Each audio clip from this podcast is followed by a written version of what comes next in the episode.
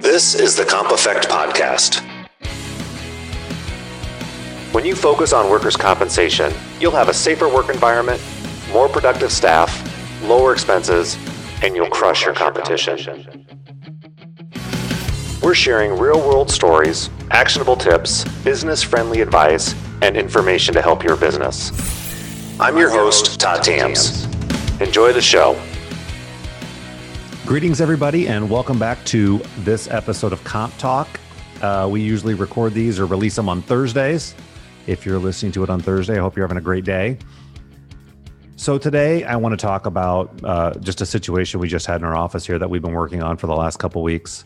And it's why everybody should audit the audit. And what I mean by this is agents should sit down with their policyholders or their clients and review annually the information that is being reported to the auditor when it comes to their workers' compensation policies. It is estimated that roughly 70% of these times are wrong.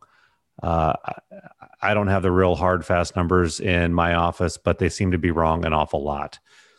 So, when do you want to audit the audit? If I'm looking at a two or three thousand dollar workers' compensation policy, I would assume that it should be pretty straightforward because it's probably a one or two person operation that there's not going to be much discrepancy and the business is going to have uh, a general understanding of what their actual payroll was. Um, so I don't do what I'm going to talk about today on those smaller policies. I don't have time. Um, generally speaking, we send that out to the client. We say, hey, if you think there's something wrong, let us know and we'll dig in. Uh, but generally speaking, if you're running $75,000 worth of payroll and it's a one class code company and you reported $75,000 worth of payroll, you've, it's pretty straightforward. Where things get more complex is when you run into organizations with lots of people. Uh, in the case of the, the case study that we're going to talk about here today, we're looking at an operation that, uh, that has two class codes. Um, they have a, a sales processing center, clerical processing center in the front and they have a production manufacturing facility in the back. Two class codes. You're either going to have people that work in the front of the office or you're going to have people that work in the back of the office. Our process when we receive the audit documentation from the carrier, and it's it's always very vague. It's going to come on the workers' compensation deck sheet. It's going to tell you what the new payroll is, or the new payroll is that was audited, and then on the bottom it will be here's the new additional charge, or here is the refund the first thing we do when we get that on our sizable accounts is we dump that into an Excel spreadsheet. And this Excel spreadsheet is free for download. We're going to put it under the resources tab on thecompeffect.com. Help yourself to it. It's pretty self explanatory to use, but we'll put some notes in there for you um, if you're unfamiliar with this. But generally speaking, there is a column on the left that has a class code and a job description, the rate that was set at the beginning of the policy, and then there are a couple columns. There was estimated and there's actual. The estimated uh, payroll amounts come from the beginning of the policy period, and the audited come from the most recent audit information.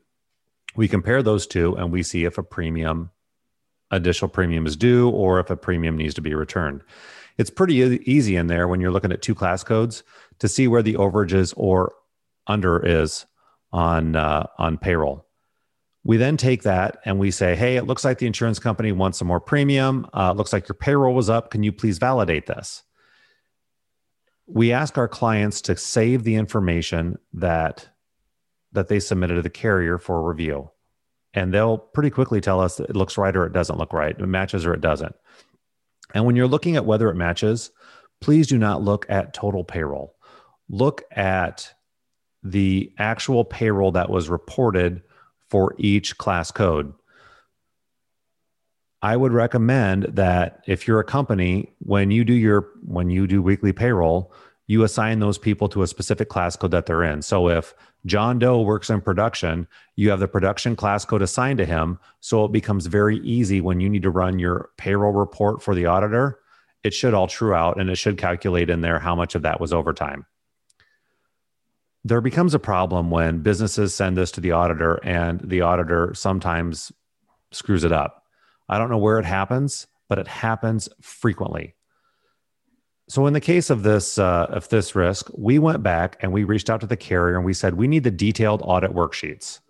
And a lot of you may not have seen the detailed audit worksheets, but there is a very lengthy report that the auditor has done on the business that breaks out payroll by person, by class code, and the calculation uh, of what payroll was actually used that compiles to the, the, the front page of the deck page of the policy.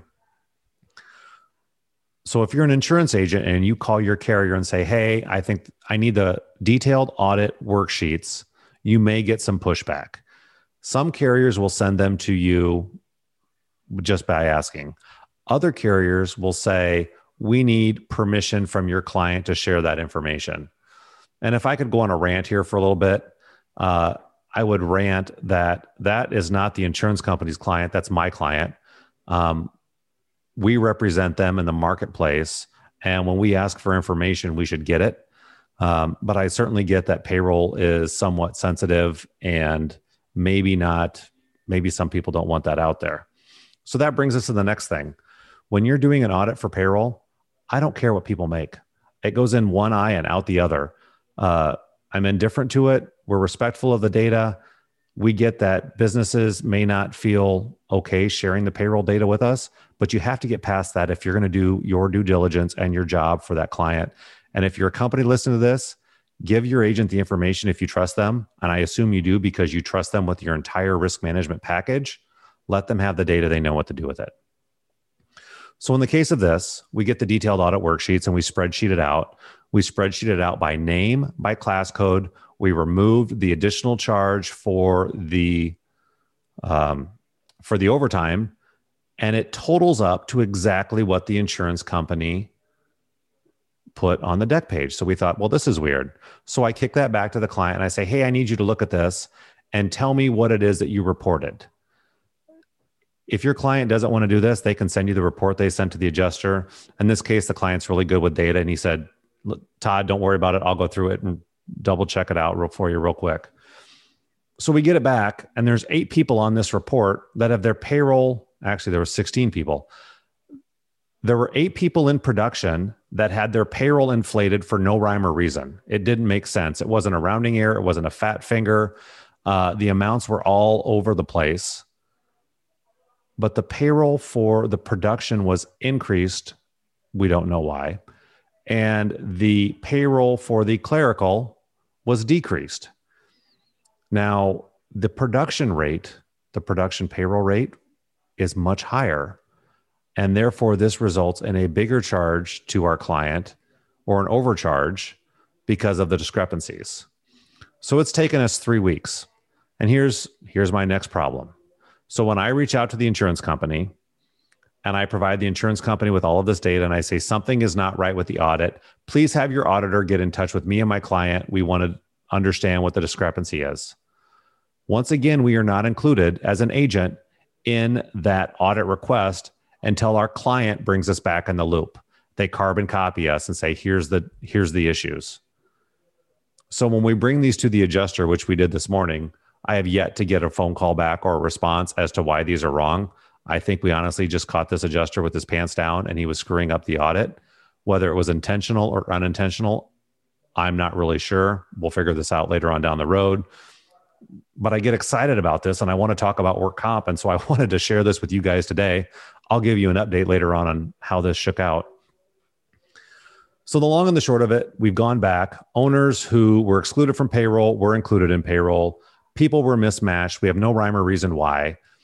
The end result is the auditor's incorrect class of pay, the auditor's incorrect classification of payroll add an additional 10% of premium to their audit because of their screw up.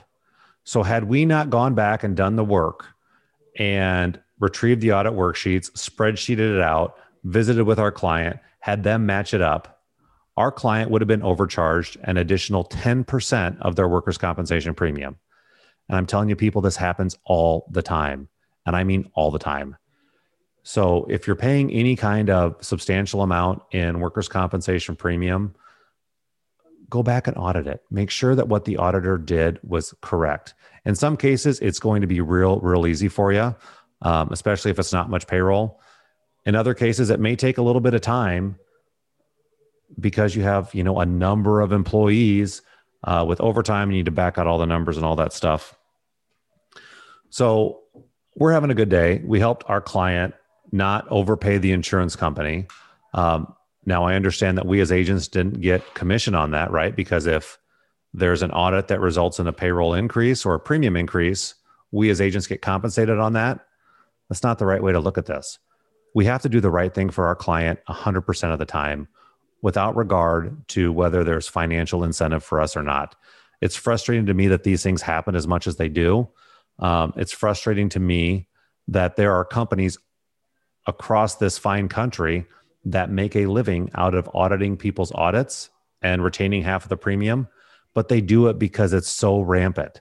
There are so many businesses that are being overcharged, and the only people that are winning in this are the insurance companies. So, businesses, please take the time to audit your audit. Agents, please take the time to help your clients audit the audit. If I can help you out in any way or you have questions, please let me know. This is what I do for a living. We're happy to help people. And don't forget to download our resource at thecompeffect.com. Thanks so much for listening. Have a fantastic day.